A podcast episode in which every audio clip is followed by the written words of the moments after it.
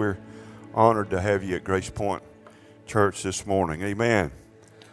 We are going to be talking about life according to grace. Uh, you guys know I mention grace a lot around here. And we're going to go to the book of Ephesians this morning, uh, where the Apostle Paul is the greatest preacher of grace in the New Testament. Uh, Twelve times in the book of Ephesians, Paul uses a phrase, and it's called according to. He has these little phrases that you often see him use re, re, uh, over and over.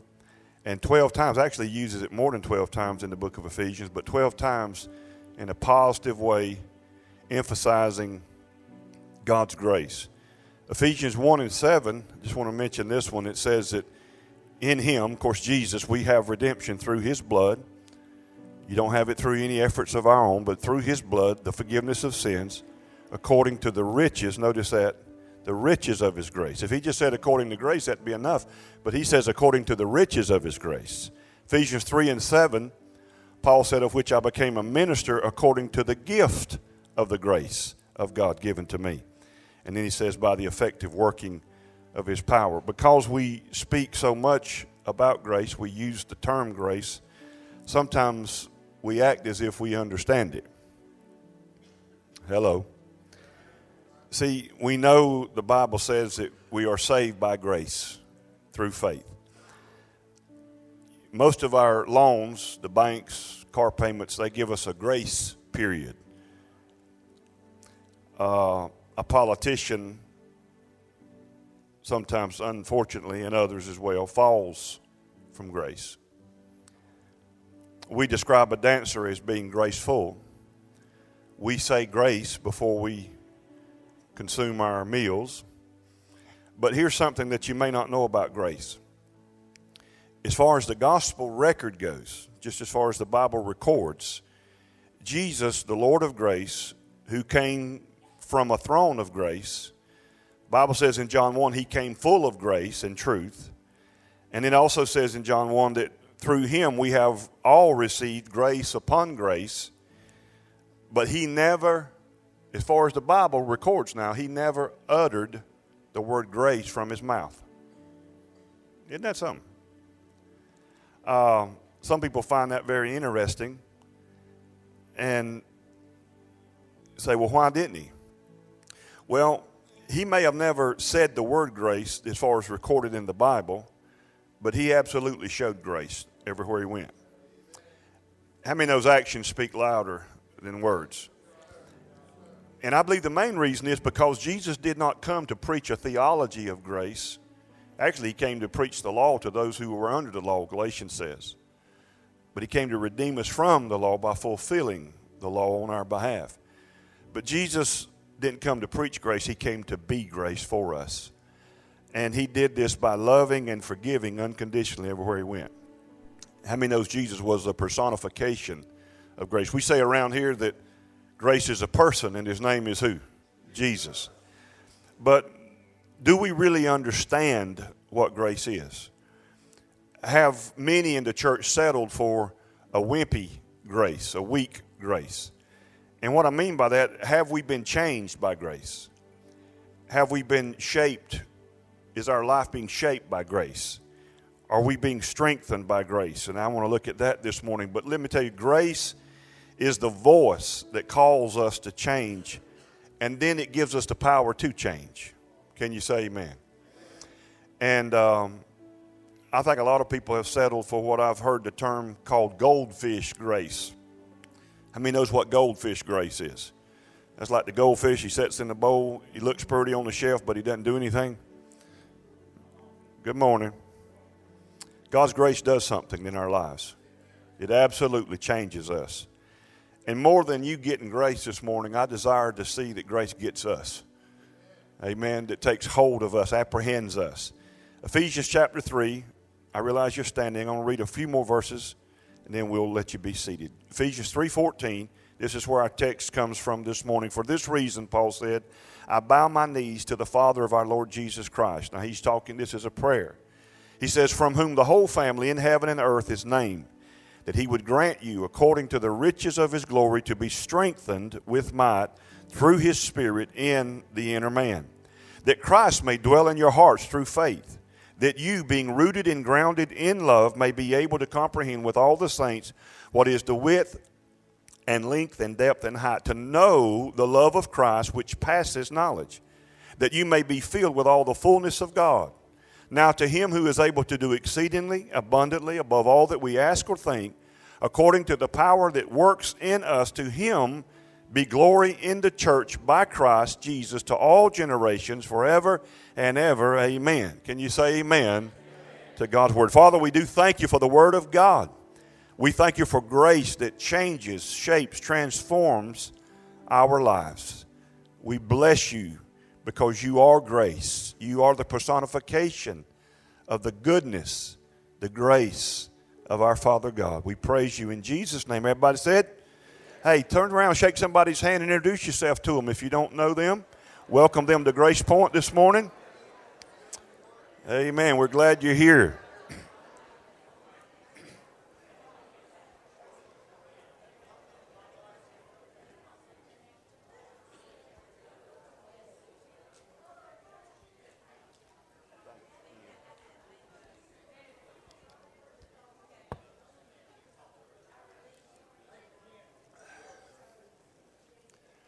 Amen. We're glad to see you in the house of God this morning. I want to just kind of go through these verses and uh, hit some of the of the main things that have stood out to me this week in this. Paul here in verse 15, he says, From whom the whole family in heaven and in earth is named. First thing I want you to see, and a lot of times people miss this, we read over this, but you have a family in two locations. You have a family in really two situations, if you want to call it that. You have one, one part of your family that's already been glorified, translated with the Father, and then you have us in the natural still here in this earth. And I want you to think of this more than when I say you have two families in uh, one family in two locations, that you think of it more than just in regards to contemporaries, in other words, family, blood kin, people that you've known, friends, family that have died and gone to be with the Lord. I, w- I want you to think beyond that for a moment because it includes them, but it includes far more than that. And so you've got a family in heaven, many of which you have never met. Now I'm talking about the family that you read about uh, in the Word of God. How many knows that we're connected with a with a big family called the family of God? I told you last one time religion does damage to the church in the fact that it tries to present the church anything other than a family. A church is a family. And that's what the Word of God says. And you got to see yourself as part of the whole family. You're connected to something much larger than just your natural family. You may not even know who your natural family is. You may have a very large natural family or a very small natural family, but you're connected to the family of God. The Bible says God set solitary people into families. That's why we call each other brother and sister in the house of the Lord. And so Jesus talked about, you know, unless we come into the kingdom of God, in other words, unless we, we, we come to the kingdom as a little child, he said, you will in no wise enter into the kingdom. In other words, you won't be able to enjoy the benefits of it. You know, when, I, when my kids were small, they never came to me wanting to know how much money I had in the checkbook. I never saw them wringing their hands wondering if we was going to have enough uh, groceries to eat the next week or, or was I going to be able to pay the light bill and keep us cool or warm depending on the season. Because, see, they, they were uh, somehow a little child, they, they have more of a faith to believe that everything's going to be all right than we do when we get older and start worrying about everything. My kids would always just tug on my coat and ask for whatever they wanted. There, there was no fear in them asking for anything. How mean, knows the Bible calls God El Shaddai, which means the God of more than enough? Hebrew name, the God of more than enough. I'm El Shaddai, the dad of more than enough. Now I'm the granddad of more than enough. And, uh, you know, but you got to understand that when you're in that spiritual warfare, when, in other words, if the devil uh, could whip you, he'd have to whip your whole family. You ever seen you ever seen families like that? When I, when I was going to school, there were certain families, certain kids you mess with, you're gonna have to whip the whole bunch. You got to whip the whole family. If you if you mess with their sister or their brother, you can wait when that bus unloads. They're gonna be all coming on you. You got to whip every one of them. I remember when I was uh, growing up and in junior high and even before, but I worked in, in, in Cook County in a place that some of you won't know, but it's called Chaserville. Okay? They used to have a little country store out there, and later on they named it Chaserville Mall, just a little old store. But when I was a kid growing up, we worked in tobacco, harvested tobacco out there, and, and I, I was kin to a lot of those people and worked uh, for Mr. Earse Moore out there and we cropped tobacco for many, many years.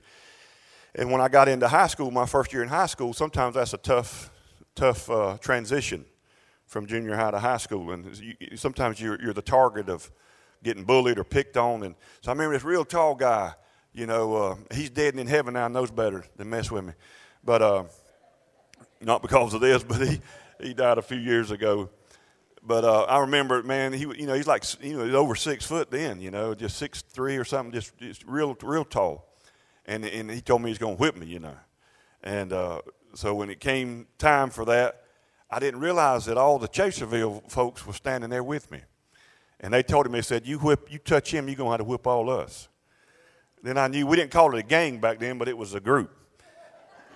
you know, I was part. I, I realized in that moment that I was part of the Chaserville family, and if you whip mess with one of us, you had to whip all of us. And man, my chest bowed out, and I was just, I know, I didn't care if you was six three or what, you ain't gonna mess with me because I had the posse behind me. You know what I'm saying? Well, you got to understand that that's the way it is in the kingdom of God. I'm serious about this. See, see, the, the, for the devil to whip you, he'd have to whip your whole family. And I'm not talking about just your blood kin. See, when you're going through something, you need to plug into the whole family legacy of power that you got available to you. See, sometimes I had to just reach back and get the, get the faith of Abraham and pull on that. The Bible says we call him Father Abraham. Why can you call him Father if he ain't part of your family? So we, we get the, the, the faith of Abraham sometime, and I, and I just I, I just think about that. The, the, the strength of Samson, the prayer life of, of Daniel, the power of Elijah, the wisdom of Solomon. And, and you listen, your whole family's bad. Your whole family. We're connected. You understand that you're going to meet those people when we go to be with the Lord? That you're going to meet those people. You're going to meet King David. You're going to meet, he's not just going to be some story in the Bible. See, you know, we're connected to the whole family of God. God sees, when he sees his children, he knows he has family in earth and he has family in heaven. Paul said to be absent from the Lord, to be, from this body, is to be present with the Lord. There's a lot of Christians believe that they're still laying out there in the cemetery asleep. They don't understand, you know, uh, those things. But that's what Paul said. He said, I have a desire to depart. If he thought he was going to depart and just lay in some unconscious state in the grave, he wouldn't have been desiring to depart. He said because he knew that to depart, he would be with the Lord. The last breath a believer uh, believes, uh, breathes in on this planet, the next breath is in the presence of God Almighty. Can you say amen? And so Paul said in Ephesians 3:16, notice this next verse. He said that he would grant you according to the riches of his glory, look at this, to be strengthened with might through his spirit in the inner man. See, all we see of each other is the outer man, but you have an inner man. You, you have that spirit man on the inside, and that's where God has deposited everything that we need. That we it's all been deposited to us, but we don't avail ourselves of it a lot of times. Paul told them in Ephesians, this same uh, book, the last chapter of Ephesians 6 and 10, he said, he said to be strong in the Lord. He said, finally, my brethren, be strong in the Lord and in the power, listen, of what? Of his might. So if you can be strong in the Lord, then you can be weak in the Lord. If everybody's just automatically strong in the Lord, there would be no need for us to be admonished to be strong in the Lord and in the power of his might. But see, my strength is not in my wisdom. My strength is not in my intellect. My strength is not in anything that I would do. It's not in my power, but my strength and your strength is in the in the Lord and in the power of his might. That's where our strength comes from and we need to live out of the revelation of that inner strength that God's put in our new born again spirit when we've been born again and saved. So you, you, you need strength not just in times when times are tough and going through you know, what you'd say tough times or bad times, you need to be strong. listen to me. And, and, of course, you need it then, but you need strength in good times, or what you would call good times. It's all good times if you receive the Word of God. But in other words, you need to be strong in order to receive the blessings of God. Now somebody says, "Well, how? Why would I need to be strong? You just, you just, you know, just receive." No, you have to be strong to receive the blessings of God in your life. And a lot of people don't, they, they don't understand this. J- Jesus in John chapter 16 in verse 12, he, he told them he was about to depart and he said, I still have many things to say to you. But he said, You can't bear them now. One of the translations in the Greek says, You can't bear up under the weight. How many knows that the words that Jesus speaks are blessings? He said, The words that I speak are life. They're spirit and they are life. So when God speaks to us, how many knows that's a blessing? But, you, but Jesus said, I got many things, many blessings. In other words, I want to release to you, but you can't bear up under the weight of it. He said, I'm going to have to leave here. Not, I'm not able to say to you what I want to say to you because you can't bear the weight. His words are weighty. You know, that's what glory means. Glory, the word is, is kabod. It means weightiness, heaviness. Not burdensome, but God's words are weighty. They count for something, they, they mean something. And Jesus said, I got many things that I wanted to say to you, but you can't, you don't have the weight carrying capacity to receive that that I want to say to you. Listen, the test and trials and travails that comes in our life, many times they come because of the blessing. You understand? Uh, Mark chapter 10, verse 30, Jesus says in Mark 10 30, he's talking about those that have left houses, mothers, fathers, sisters, brothers, lands for my sake and for the sake of the kingdom. Have you ever left anything for the sake of the kingdom? See, notice what the Bible says. It said you left it, you didn't lose it. How many knows there's a difference in leaving something and losing something? I've made decisions when I was a EMS chief, emergency medical service chief for Tift County. I, I, I was that I was a chief for for, nine, uh, for 12 years, worked there for 19 years. But, but God moved on me to leave it, to leave that, that vocation, leave that career, and just give myself totally to Him. How many knows I didn't lose it? I left it. I left it. And so I left something for the sake of the kingdom of God. Now, what I've gotten is so much more than that, but listen to me. So I hear people talking about, I left this, I left that, I could have been this, I could have been that. Well, go do that then. You don't never leave anything and get, and, and get shortchanged by God. And so, so he says, we who shall not receive, look here, a hundredfold. A lot of people get mad about that. I didn't write the book, Jesus did. It says a hundredfold now. Everybody say now. And in case you didn't know what now says, he says in this time. Now, see, some people always look like all the blessings are over yonder in glory land by and by after a while. But Jesus said that if you've ever left anything, you, you did that decision for me, for my kingdom. He said, now you're going to receive a hundred times that. And he said, You're going to receive it now in this time houses, brothers, sisters, mothers, children, land. In other words, everything that you left, you're going to get back. That's what he's saying. And then he says this most people do not read this, word, this part. What does the next two words say? With what? With what? See, and in the age to come, in case you're confused, he said, Now there is an age coming, you're going to get eternal life over there. Don't get confused. But he said, I'm going to bless you, and I'm going to release a hundredfold blessing on you when you've made a decision to leave something on my behalf. And he said, and you're going to get it now in this lifetime, in your lifetime, while you can still benefit from it. Aren't you glad? All right? He said, You're going to get it now, but he said, when it comes, there's going to be persecutions that's going to come with it. Now, a lot of you miss that because when the persecution comes, you think that's something going on, the devil's attacking, and you turn loose and you, you're not strong enough to receive what God's trying to bless you with because, because the blessing's coming, but there's persecutions coming simultaneously with it. So y'all ain't shouting now. You don't have that one on your refrigerator, do you? With persecutions. Here comes the blessing. See, all you hear is people talk about a hundredfold blessing. They never mention persecutions. But in the verse that says you get a hundredfold, says you're also going to get persecutions. But nobody talks about that except me. Hallelujah. Welcome to Grace Point. We're glad you're here. I'm just trying to tell you that Jesus, in another place in Matthew 13, another place in the gospel, remember the parable that he told of the sower? That sowed the seed. He said, he said, when persecution arises for the word's sake. It didn't say if it arises. So when the word comes, there will be persecution that will come with the word. Why is the word? Because that word that you say you believe must be tested. Sometimes one of the worst things happen to you. Somebody walk up and prophesy to you, God's going to bless you tremendously financially. The next week, you'll, have something just the opposite of that. You got to understand that that's a lot of times the way it is. When Moses told the children of Israel, the, the Hebrews in Egypt, that you're going to a land flowing with milk and honey, he led them three days without a drink of water. not only are we not seeing milk and honey, but we're not even getting water. We had water in Egypt. That's how they're thinking. That's why they wanted to go back to Egypt. They said there we had cucumbers and leeks and garlics and onions and bad breath and all that stuff that goes. That's a bad diet if you really think about the Bible names their diet. It's pretty tough.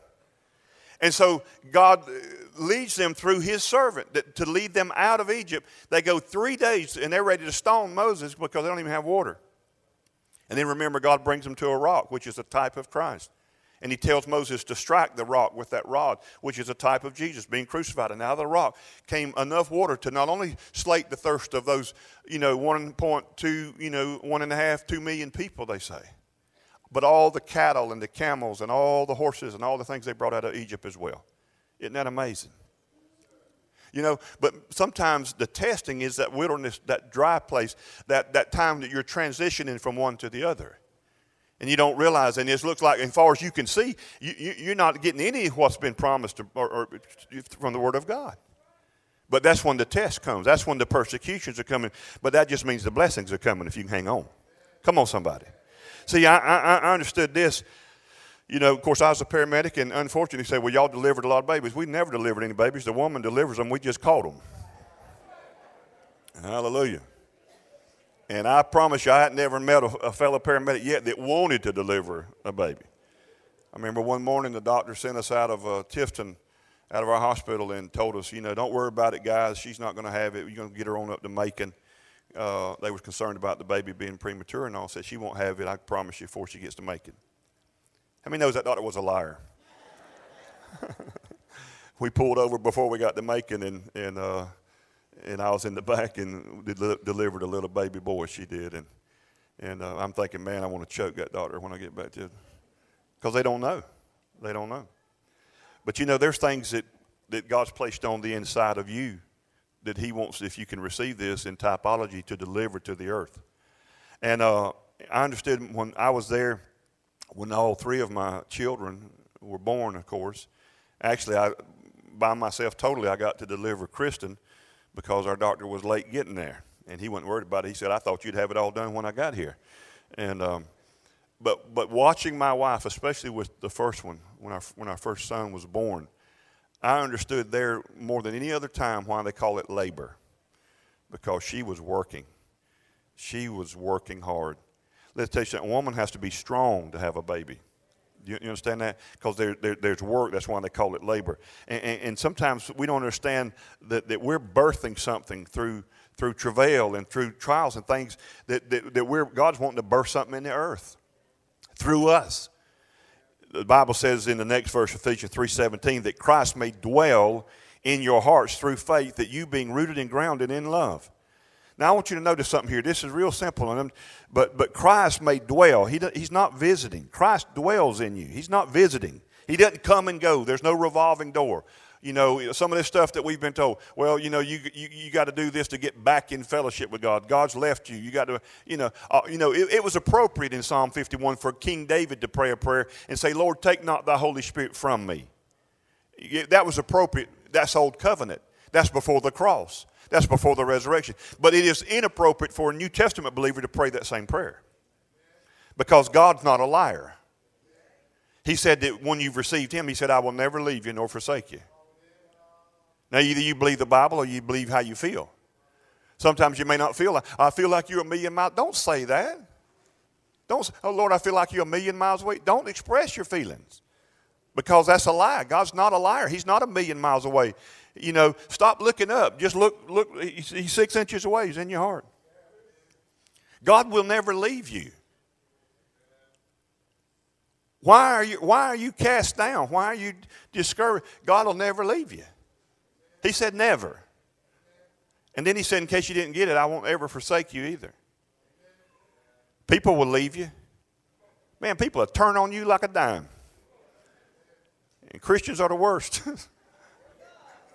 Man, I'm telling you, they'll drop you. Their marriage is falling apart. They all in there in my office on the couch, and then they're keeping me for hours, hours, praying with them, crying. And some, some of them I ain't seen in months. They ain't even said boo or bye. Run into folks all the time. Run into people yesterday. You know, Oh, we love you. We love you. We, you the best preacher I ever heard in my life, and you don't even come here no more. You just stand there lying. I have to really bite my tongue not to just say, liar.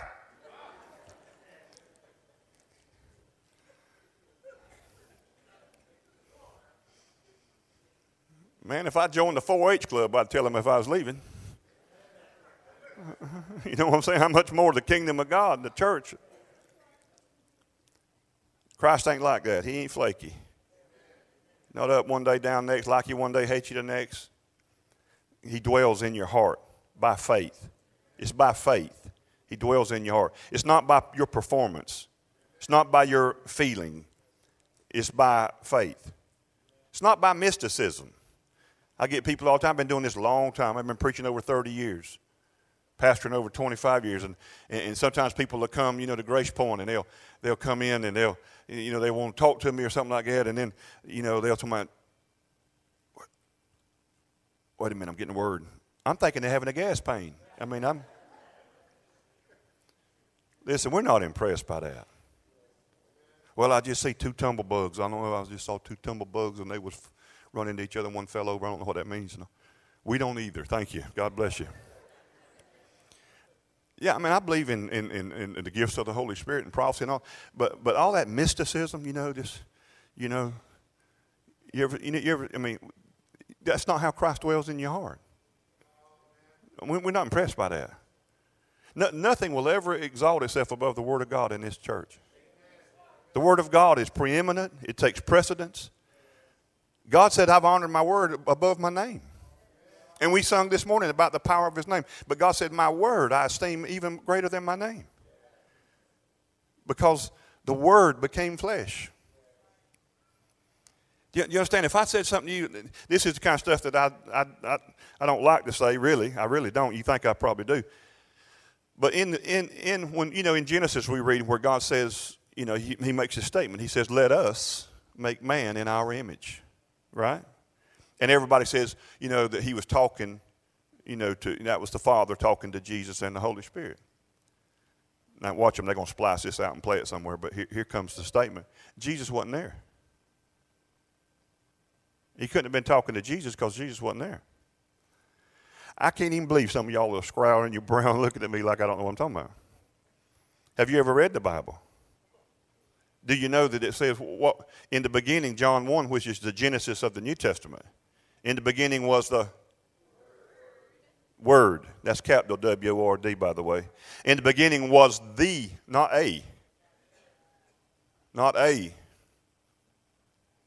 There is a group that'll wake you up on Saturday morning with some magazines in their hand and they'll tell you it says A. They will. They have their, they have their Bible that says a word. That way, if it can be a word, there can be a bunch of words. No, there's only one word. In the beginning was the Word, and the Word was with God, and the Word was God. And then down in verse 17 of John 1, it says, That Word became flesh and dwelt, tabernacled among us. So Jesus was known in heaven not by Jesus in Genesis. I mean, don't get mad.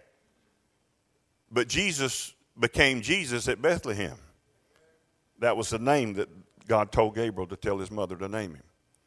That he would be a savior of the world. There was a bunch of people named Jesus in the Bible. I mean, as far as in Bible times. That was not an uncommon singular name. You got, you, some of you don't even know that. Listen, but in the beginning was the Word, and the Word was with God. See, the, but God was talking to the Word and to the Spirit. The Bible says they are three that bear witness in heaven, and they agree. The Word and the Spirit agree one with another. And so you, you, you have to understand that Christ dwells in your heart through faith. And uh, I'm so glad that I don't ever pray. I don't have to pray for the anointing because the New Testament says we have the anointing.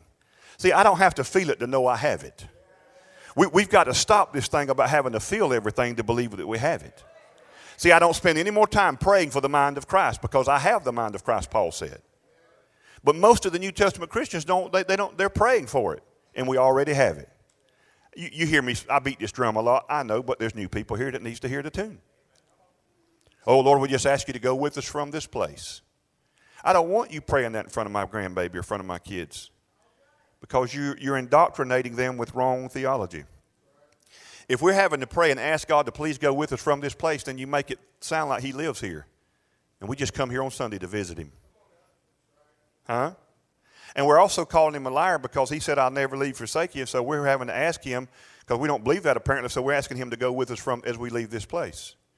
Now I know Grandpa prayed that, and you heard it pray it, and then that's why you're praying it because you heard him pray it, and you thought it was right because they prayed it in church.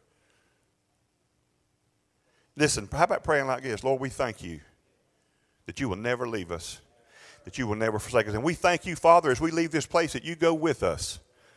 See, that's what I want to hear my children here pray because that's the truth. God's always with you. You may not feel like He's with you, you, you but, but He's always with you. Why? Because He's not a liar. His word is true. Can you say amen? And then he says this He said, rooted and grounded. I want you to know it says being rooted and grounded in love. How many sees a comma there? It's not a period, so the sentence is going on. And I want to just look at this. He says, may be rooted and grounded in love, that may be able to comprehend, look here, with all the saints, what is the width, length, and depth and height. Now, rooted and grounded in what? See, I, I, tell you, it takes so many believers so many years. Sometimes they never even do it. They never become really rooted and grounded in the love of Christ.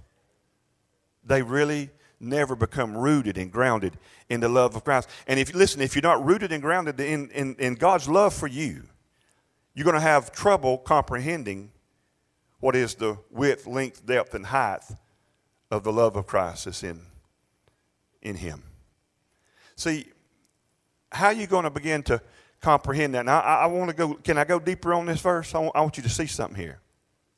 You have to come to the place in your life that you start comprehending with all the saints. I don't want to spend a lot of time on it. First off, you have to admit that you're a saint. Nowhere in the Bible does, does the Bible ever call a saint a sinner, nor does it ever call a sinner a saint. Once you're born again, whether you act like it, look like it, feel like it, talk like it, you is and are a saint. And the Bible is written to the saints. God didn't say, I want you to be able to comprehend with the rest of you sinners saved by grace. And that's real popular in the American church. We're just old sinners, brother. That's what you were. It's important what you think because you'll do what you think. You're not a sinner any longer. You're a saint. You hear Christians say this. I, I grew, I I've grown up hearing this all my life in church, here, overhearing two people talk. Well, I'm not trying to be a saint or anything, but. Well, how about trying to be a saint one time? Because that's what the Bible says you are. Well, you, I don't look very saintly. Well, that's fine because you, you're not a saint in what we can see. You're a saint in what we can't see, which is the inner man. Your spirit is what got born again. You know, uh, same book, Ephesians 4 and 10, Paul said that when you got born again, he says he encourages you to put on the new man. Listen, which was, not will be, over yonder in the glory land, which was created according to God. Do you understand that God made your spirit according to Him? According to God. If you build something, a building according to the plans, it's going to look just like the plans when it's through. God says, when I built you, when you got born again, I made your spirit according to my spirit. Put it up for me if you ain't got it up. Ephesians 4.10. You got it up? Ephesians 4.10. According to God, he said, you was created in true righteousness and holiness. You understand this? I know most of you know this now. Righteousness is not something you attain, it's something you receive. Righteousness is earned, not achieved. I mean, it's it is not achieved or earned, it is received by God. God gives you His righteousness. It's not ours, it's His righteousness. What does it say about our righteousness? Filthy rags. We, we can't stand before God with any good thing like that. It's His righteousness. Holiness, you don't grow in holiness. Well, I'm more holy today than I was five years ago. No, you, listen, you may be demonstrating more holiness, which means separation, sanctified, set apart for God. But you're, you, as far as in your spirit, the inner man, that's what I'm trying to get you to see. That part of you. I, see, I went for decades as a believer never knew this. I never knew this. I, and when I would read prayer uh, stuff in the Bible, like in the book of James, where it says, "The prayers of a righteous man availeth much," I, I would go, "Now, who in the church is righteous that I can get to pray for me?" Now, if, if, if you can get this, that's why you come up with prayer chains and prayer lines and get go get brother so and so to pray for you. He can get a prayer through. I know God will hear her prayer. Go get her to pray for you. I see people all the time on Facebook. You know, people saying, uh, "Please pray." You know, and, and they want they think if they get hundred people praying, then then somehow that that's better than one person praying, and it's sure better than them praying. And they, in, in a crisis, come on now, listen to me. A crisis will come. We need to get as many people praying for this as we possibly can. You know why you talk like that? You didn't get that out of the Bible. You got that out of church because you don't know Papa. You don't see, you see God like a judge. You still don't see him as your father. You see him like a politician that you got to get a petition together. And you think he's impressed by numbers. And the more people you can get on your petition, the more likely you are to get your prayer answered. That's all that's demonic. See, you're not rooted and grounded in love. You don't know God loves you. You don't have any confidence in your prayer because you don't have any confidence in your relationship with God because you don't have any confidence that He really does love you 24 7 all the time. And it's not based on anything you've ever done. We say this in church, but people don't understand it and get it. You know that there's not anything you can do to make God love you anymore. And God didn't decide to like you because you decided to get saved. While you were yet sinners, God set His love upon you. God demonstrated that He had love by dying for you on the cross while we were yet sinners. God doesn't love you anymore. You can sitting in church all prettied up and perfumed up with a Bible in your lap than He does when you were sitting in the bar snorting cocaine. Hallelujah. We're glad you're here. Glory to God. Because God's not flaky. God's not humanistic. God doesn't love you. You do good, be good, I like you. You do bad, be bad, I dislike you. That's the world. God is not a man, the Bible says that he should like. God's not like that. God can't help but love because God don't have love. God is love. I said God is love. And we so abuse that word in our, in our culture. Oh, I love Big Macs. I love, I love me a Big Mac. I love hamburgers. I love French fries. I love golf. You do. No, you like a hamburger, you like golf, but you don't love golf because it can't love you back. Why does it make you cuss then? Throw your clubs in there. don't shut me down when I'm preaching good. it don't love you. No, no, no, no. Golf don't love you. No, I don't love you. But God loves you. You know, let me tell you something. The hardest thing in the world for me, to, the, the task that I've ever been given, is to preach the love of God, particularly to Pentecostal charismatic background people. Because they have been raised that God gonna get you. Don't get mad at me, dear sisters. But some of this stuff like, wait till your daddy gets home. Wait till your daddy gets home. He's to tear your butt up when he gets home. That whole mentality, though, is pretty common, you know, that daddy's going to get you. And I've talked to a lot of these dads over here, and so dad pulls up from work. He's been out all day, and he ain't want to come in and, you know, and, and discipline a kid. He wants to come in and hug a kid, sit down, rest. Or, I mean, you know, you should have seen what he did at 12 noon. Well, you should have tore his behind up at 12 noon then.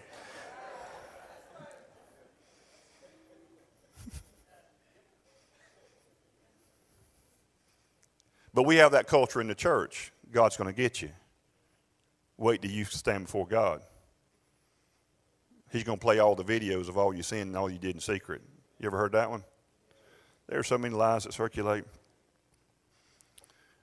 If God did that, that would make God a liar because the Bible says under this new covenant, over and over in the New Testament, Hebrews chapter 10, if you want to just find a couple places, says in Corinthians, 1 Corinthians, he says, I will remember your sins no more. I'll remember your sins no more. Some of you run around and say the Holy Spirit convicted me of my sin. Yeah. If you read Acts chapter 5, it says the Holy Spirit's God. It's going to get quiet. All we're going to hear is the hum of the heat. And, and some of you right now, I shouldn't even bring up these little side trails, but some of you think you got Bible for it. You don't. The Bible says that the Holy Spirit will Jesus said he will convict the world of its unbelief because they don't believe in me. And the word translated in English, convict, is the same word, convince. See, if the Holy Spirit is God, and by the way, He is, and if God said, I will never remember your sins no more because of what Jesus did on the cross, then what's He convicting you of?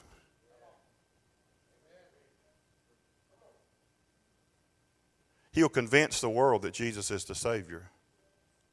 He says judgment will come because just, he says the, the prince of this world has been judged. Power of the air. See, we just need to read the Bible and get our head out of religion and listen to what God says. The Holy Spirit is a great, he, He's God. He, he, he indwells us. He's not there to badger you and, and shove your sins up your nose. The Bible says if the sacrifice in Hebrews worked, we'd be no more sin conscious. We've got a church that's way too sin conscious and not God conscious. And there's still people believing that you can just preach sin long enough, hard enough, talk about it enough that people will somehow get free from it. That's like if you stare at chocolate cake long enough, you won't want none. That's dumb. The Bible always tells you to looking unto Jesus, always to focus on Jesus. Come on, somebody. But see, I want you to look at this verse. Maybe you hadn't seen this before, but he says that we may be able to comprehend. That means understand with all the saints. Now, so my comprehension of the love of God is tied up with you, saints plural, with all the saints. What is the width, uh, width length, depth, and height? And so, what, what's he talking about? All right, how am I going to begin to comprehend with all the saints what is the the, the, the width, the, the length, the height, the depth of the love of Christ? Let me tell you what that means. If if, if I Ivory, my elder, if I said, let's measure the, the length of this auditorium, and I gave him the other end of a tape measure, and he heads that way. How many knows he's getting further and further away from me?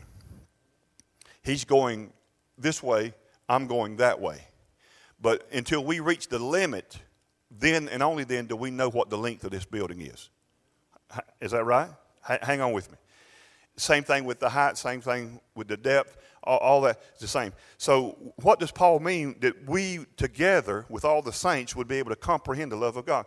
See, when we stop playing church and saints get real, and when I, with you, when you tell me how far away you went from God, when I tell you how this time I was, you know, whatever in my heart that I, I, went to this degree. I went to this depth in sin. I, I, I, I went to this length. In other words, some of you, you, we, we, we try to put on Sunday morning pretty.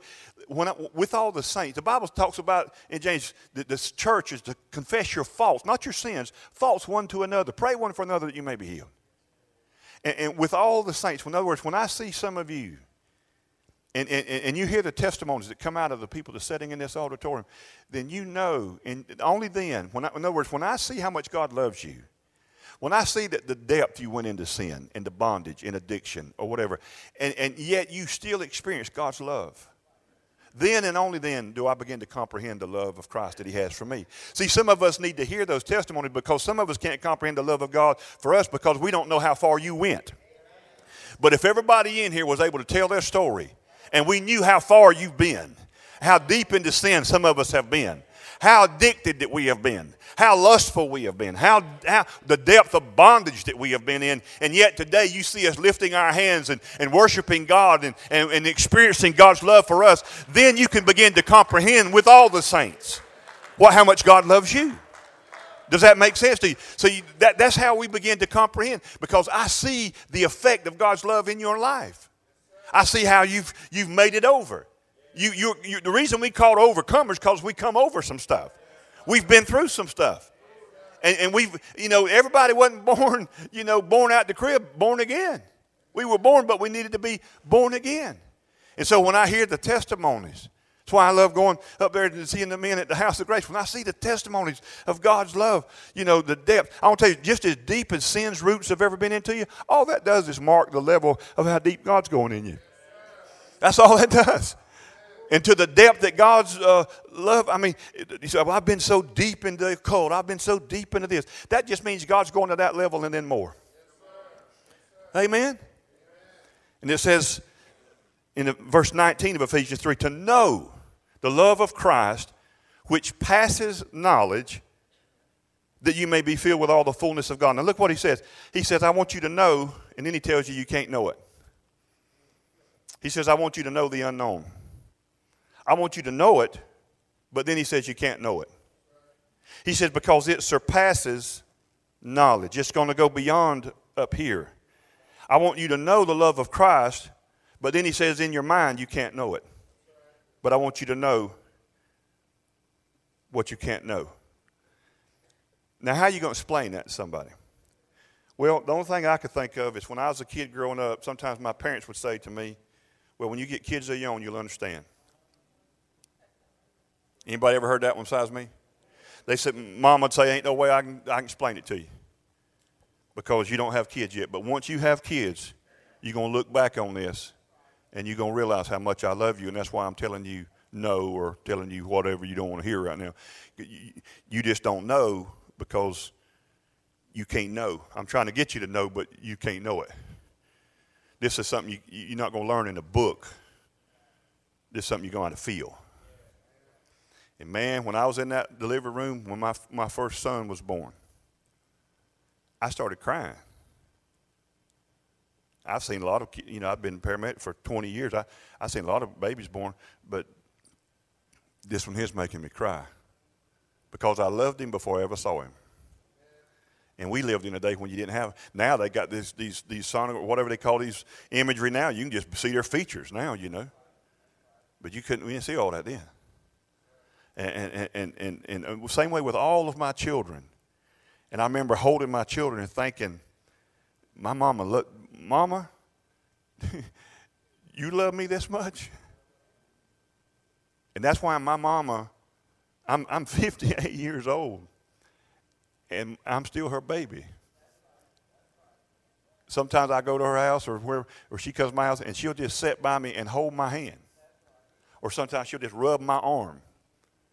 And I realize that even though I'm 58 years old and she's in her 70s, I'm her baby. She sees me going through anything, she's talking to me, she's calling me.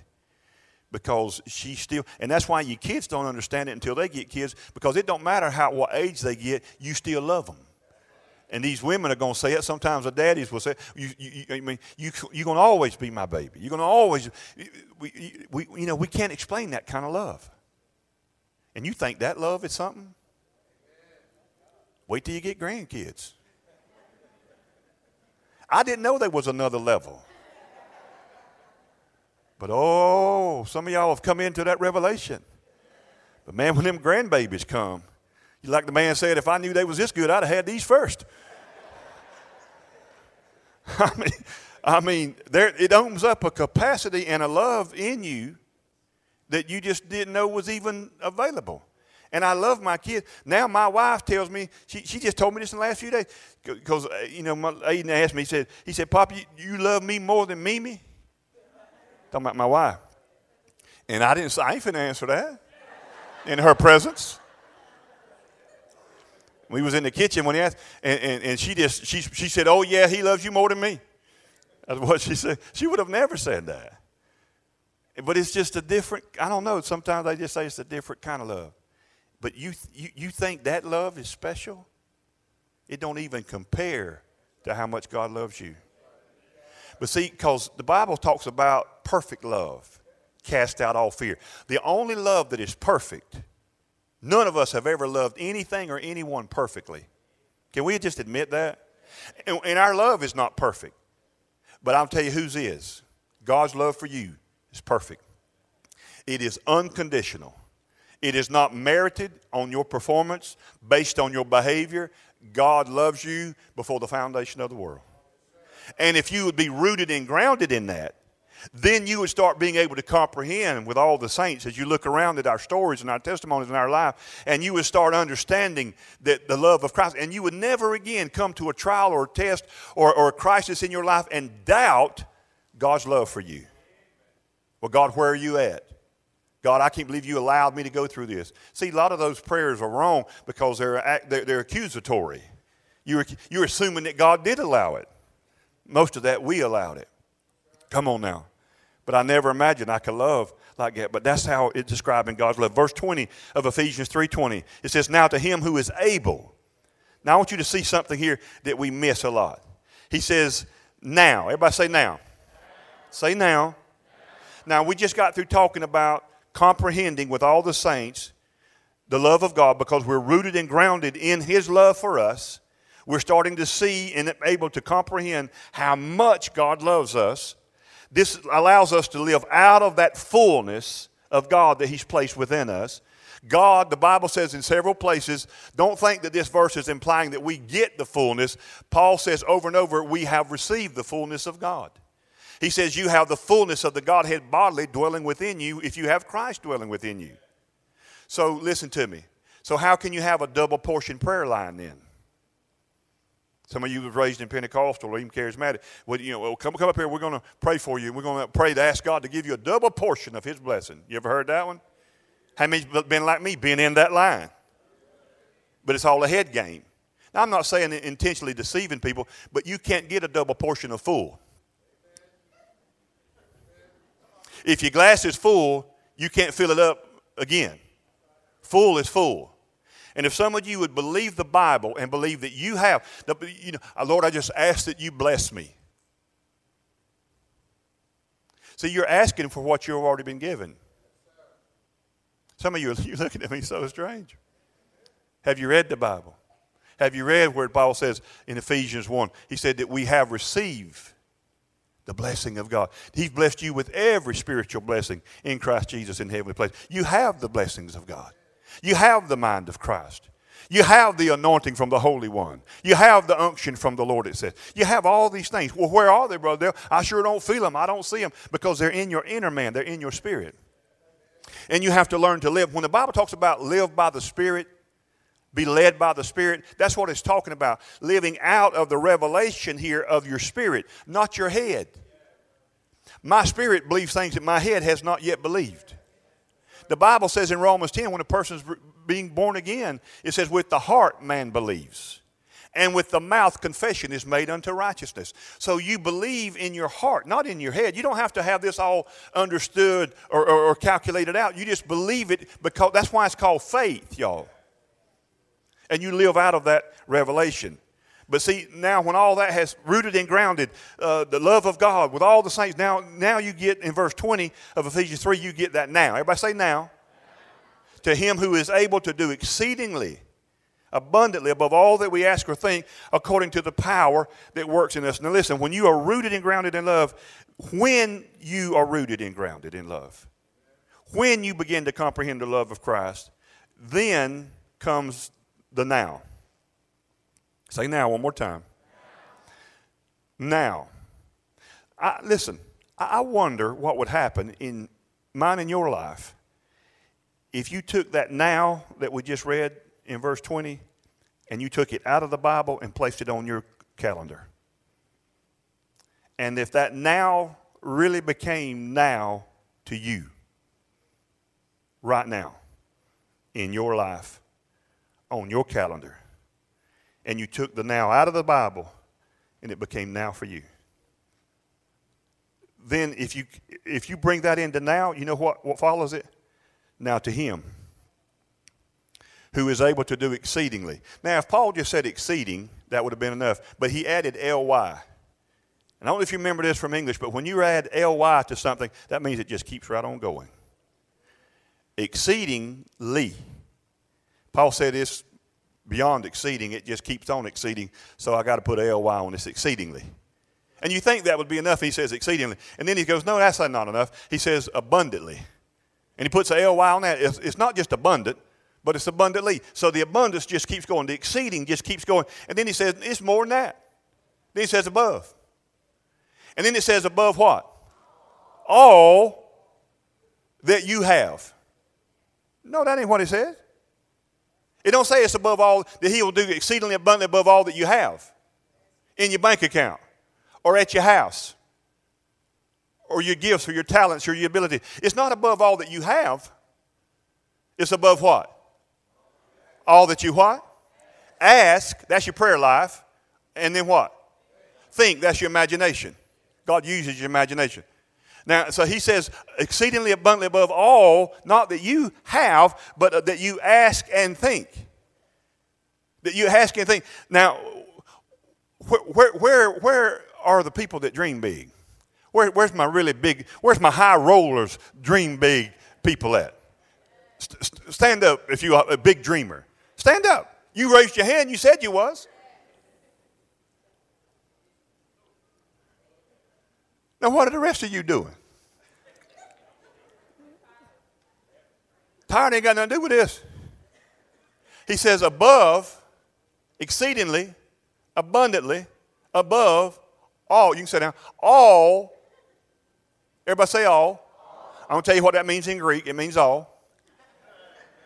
Let me tell you what it means in Hebrew all. Above all that you ask God says that anything you can ask, ask as big as you can ask. And He said, I'm above that. We, we never let this verse sink in. Ask anything you want to ask of me, and I'm beyond that. God says, I'm beyond that. And then He says, or just think about it. Anything you can think of in your life God says, think all you want to think. Imagine all the greatest imagination you can have of where you want to go, what you want to do. God says, I'm beyond that. God's not going to hit no ceiling. You know how we used to say it in the old church, Brother Ivor? He, he, he's so high we can't go over him. He's so deep we can't go under him. So wide you can't get around him. God said, I'm able. But see, there's a catch in this verse, and you know I'm going to hit that, and then we're going to be done. Now, you got to bring it now. It can't be next January.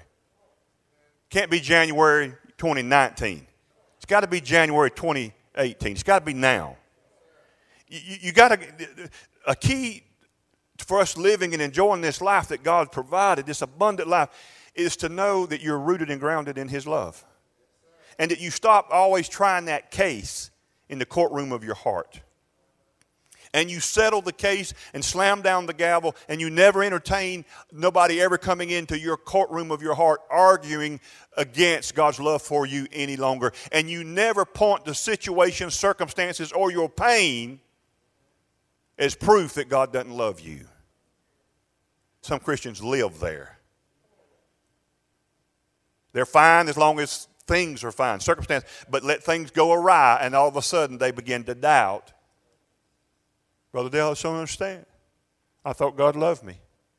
See, what you just said with that is God's a liar. See, you are agreeing with the enemy. And that's how you empower an enemy is by agreeing with him. You just have to stand, and I'm talking about some good old tenacity. I'm talking about some stick to itiveness. I'm talking about that, it, it, you know, it's not going to move you anymore. You, you know, you've looked real close at the cross. I mean, go, go, go get the movie The Passion and sit down in the, in the quietness of your living room and, and watch that movie of the crucifixion of Christ and then come out of that and tell me he don't love you. And he did all that while we were sinners. And get a revelation of God's love for us. Some people, you know, hear preachers. I grew up in church here, and I'm talking about. See, uh, in, in the book of Revelation, Paul or John would write to this church at Ephesus, Ephesians, and, and, and in Revelation there is one of those letters addressed in Revelation to the church at Ephesus, the same ones I'm preaching about that Paul wrote the book of Ephesians to. Are you with me? It's not my message, but listen, he's writing it, and that's where he said to that church at Ephesus, to the Ephesians, he said, "You have left your first love." Remember that? And he said, repent, which means, now see, to the church, when you say repent, they mean cry at the altar and use a politician, tell God how sorry you are and what a rotten sinner you are. That's not what the Bible means when it says repent. Because if that's true, then God's a sinner because the Bible says several times that God said he repented. I said it says in the Bible that God repented. I didn't get one amen on that one, not one. He told Jonah to preach and told the city of Nineveh, I'm going to destroy you in 40 days. You won't even be on the map and they repented. And then the Bible said that God in the King James says he repented. So other translations said he relented. Same thing. He changed his mind. Somebody said, God never changes his mind. He sure does. Because God desires mercy, not judgment. Mercy triumphs over judgment, always.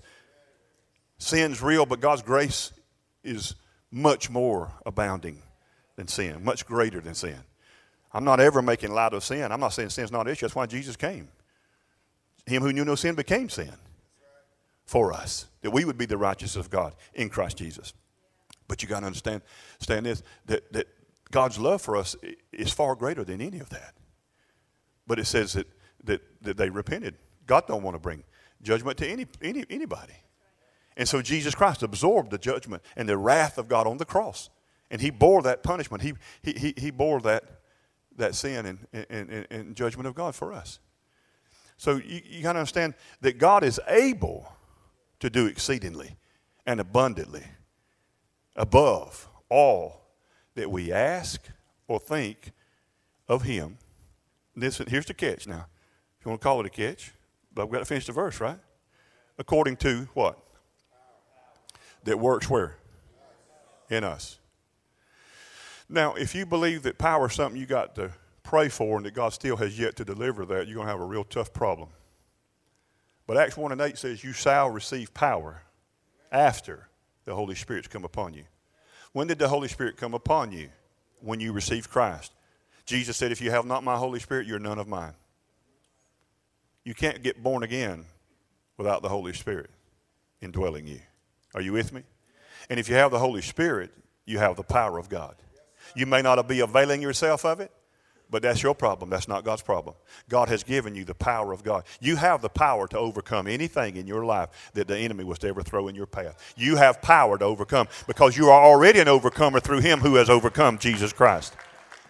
So your victory, you see, victory is not something you fight for in the New Testament church. Victory is something you fight from. There is a fight, but it's a fight from faith. It's, a, it's not a fight for faith.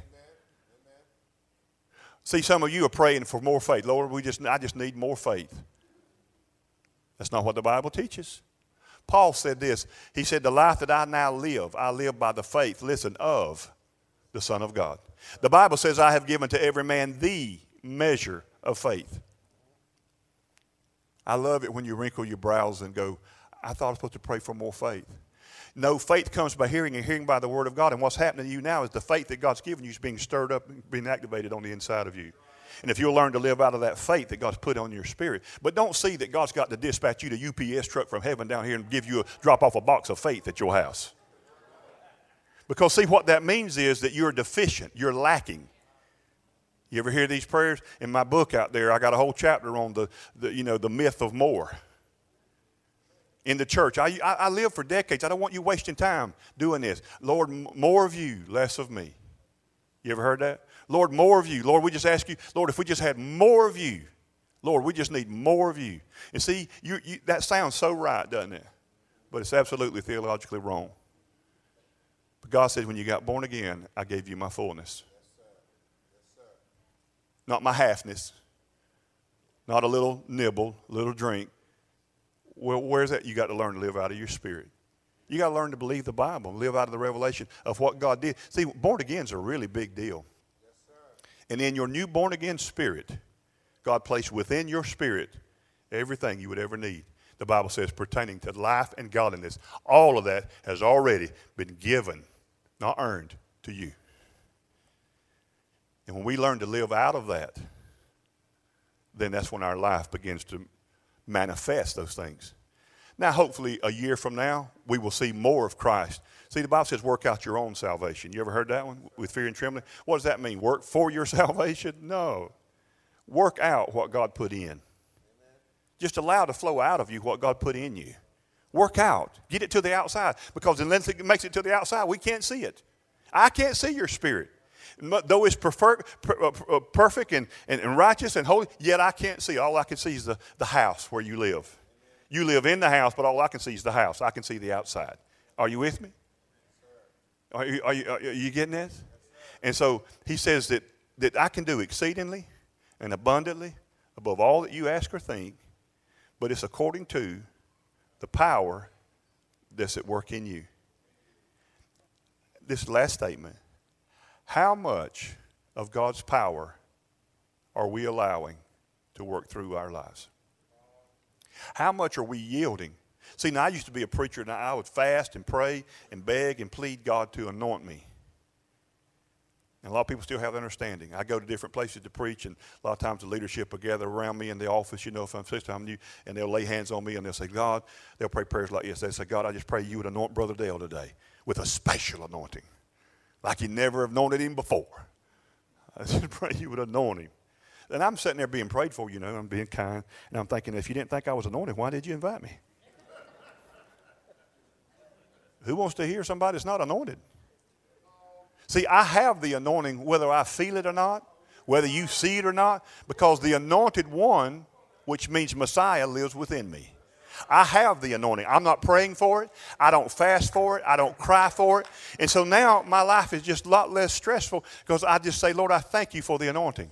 And I thank you as I stand before your people today. Lord, help me, listen, to yield to that anointing that you've placed on the inside of me.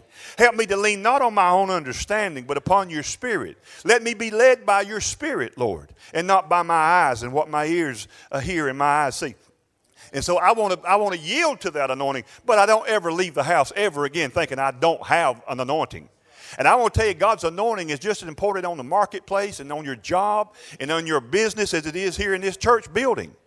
You've been, some of you, you carry an anointing to be a mom. You carry an anointing in the marketplace to be a CEO or CFO of a company. You carry an anointing to, to be an electrician. You got an anointing to, to be a, a mom or a housewife. That God's anointed you.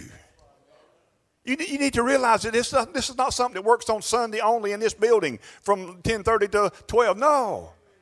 You have an anointing. God, you've anointed me. You know, I, I have to just rely on. See, I'm strong in, the, my, in my inner man. I, I know I look weak on the and I am weak on the but in my inner man, I got strength that comes from God. And I, I don't have strength that I, I mean, I, am weak in some areas. Man, I wish I could sing. And I, we, me and my wife's talking up there, and that's our son in law. My son there, John, playing the guitar and worship leader. And man, and Jill was talking about, listen to him pick that guitar. She told me, I hope Aiden can play like that when he gets, you know. You know, it doesn't show a lot of interest right now, would it? But man, I wish I could play like Well, if I could play like that in high school, I'd have had more girls than, you know, than the buses could have hold. You know what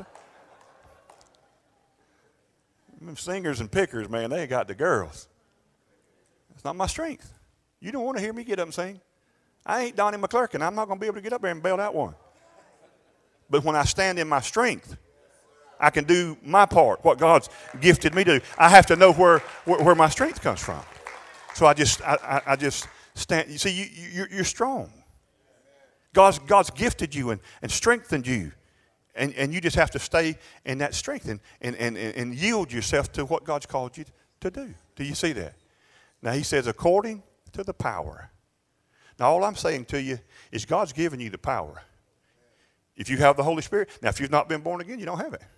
But if you've been born again, the power of the Holy Spirit indwells you. The Bible says it like this in another verse. It says, The same power that raised Jesus from the dead, this is what it says, dwelleth within you. Doesn't visit. Oh, I felt the Holy Spirit come upon me. Where'd he go after that? Did he leave? It's okay to say that as long as you know what you mean when you say it. But you may feel the manifested presence of the Lord, which I do. I love to feel God's manifested presence. But just because I don't feel it, don't mean He's not there. I don't know if you like me, but some days I wake up and I don't, I don't even feel saved. And then some days I drive on I 75 and I know I'm not saved. And my wife will tell you I'm not saved yet. But before, by the time we get out the car and get back at the house, I'll get saved again.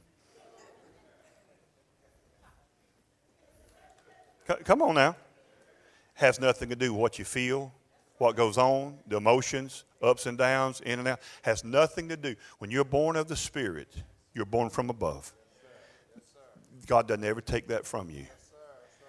You need to be, and I need to be able to enjoy that. And so, li- listen, now, we're going to take the now out of that scripture and we're going to put it in our life. Some of you need it. I know don't nobody, our calendars on iPhones or whatever, most of us. You can write now in your daytime or put it on your phone, put it on your calendar. Some of you need to do this act of faith just right now. This, this starts now in my life. The things that I've asked for. So sometimes we ask, and because we don't receive in a timely manner, we quit asking. And if you quit asking, let me tell you what you'll quit doing. You'll quit thinking about it. Because those go together. What you dream about, your imagination, what you're believing God for. What, what are you believing Him for? If you listen to all the messages up to this Sunday from this year, it's all been getting our, our expectations recalibrated for this year. That we can walk by the Spirit. And God said, anything you ask or think, I'm able to do it. And I'm able to do exceedingly abundantly above all that. But you got to allow my power to work in you. Let me empower you to do it. Let me be the one that makes you strong in the Lord and in the power of His might. It's not your might.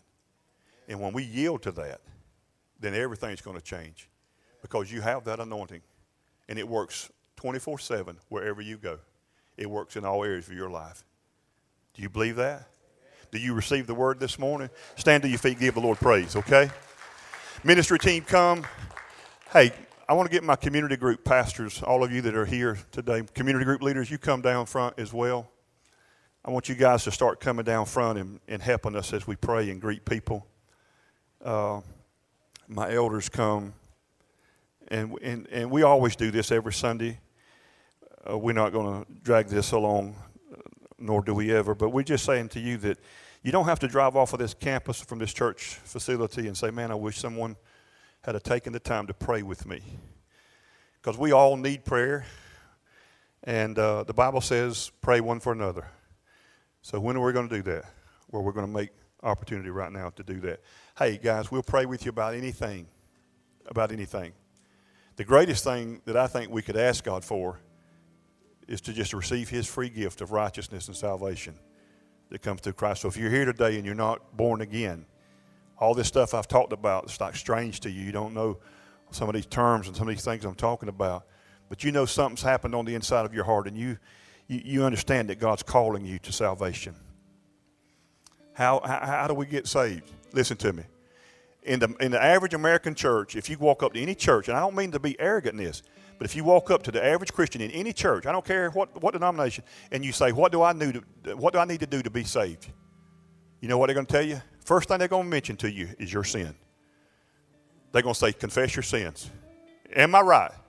They're going to say, bow your head, close your eyes, confess your sins. Or they're going to say, bow your head, close your eyes, repeat after me the sinner's prayer, which, is, by the way, is not in the Bible. And they're going to say, say this prayer Lord, I'm a sinner and I need a Savior. And they make the focus of getting saved sin. Listen to me. I know some of you know it, most of you know it. Listen, can I say to you that that's not in the Bible? Feel the holy hush falls over the crowd. That is not in the Bible. Romans chapter 10 is how you get saved. That's what the whole chapter is about. The word sin does not appear in the whole chapter of Romans 10. The Bible says that what you do confess is not your sin, but you confess His righteousness.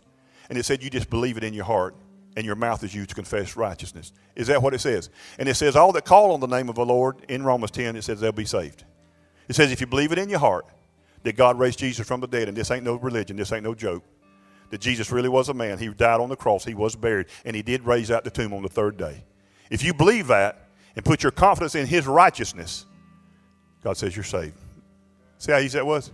One other kind, quick. Acts 16, Philippian jailer. Paul and Silas are in jail, okay? They're chained up, all that stuff. A great supernatural miracle happens and they get set free because they're praising God at midnight, okay? Lord shows up and starts tapping his foot and looses everybody's chains. Now listen, that jailer looks at Paul, listen, and he says to the great apostle, What must I do to be saved? Everybody know that's in the Bible. Say amen. Okay, so listen, here's a man asking the great apostle Paul, What must I do to be saved? Notice what he did not say. He didn't say, Bow your head, close your eyes, confess your sin.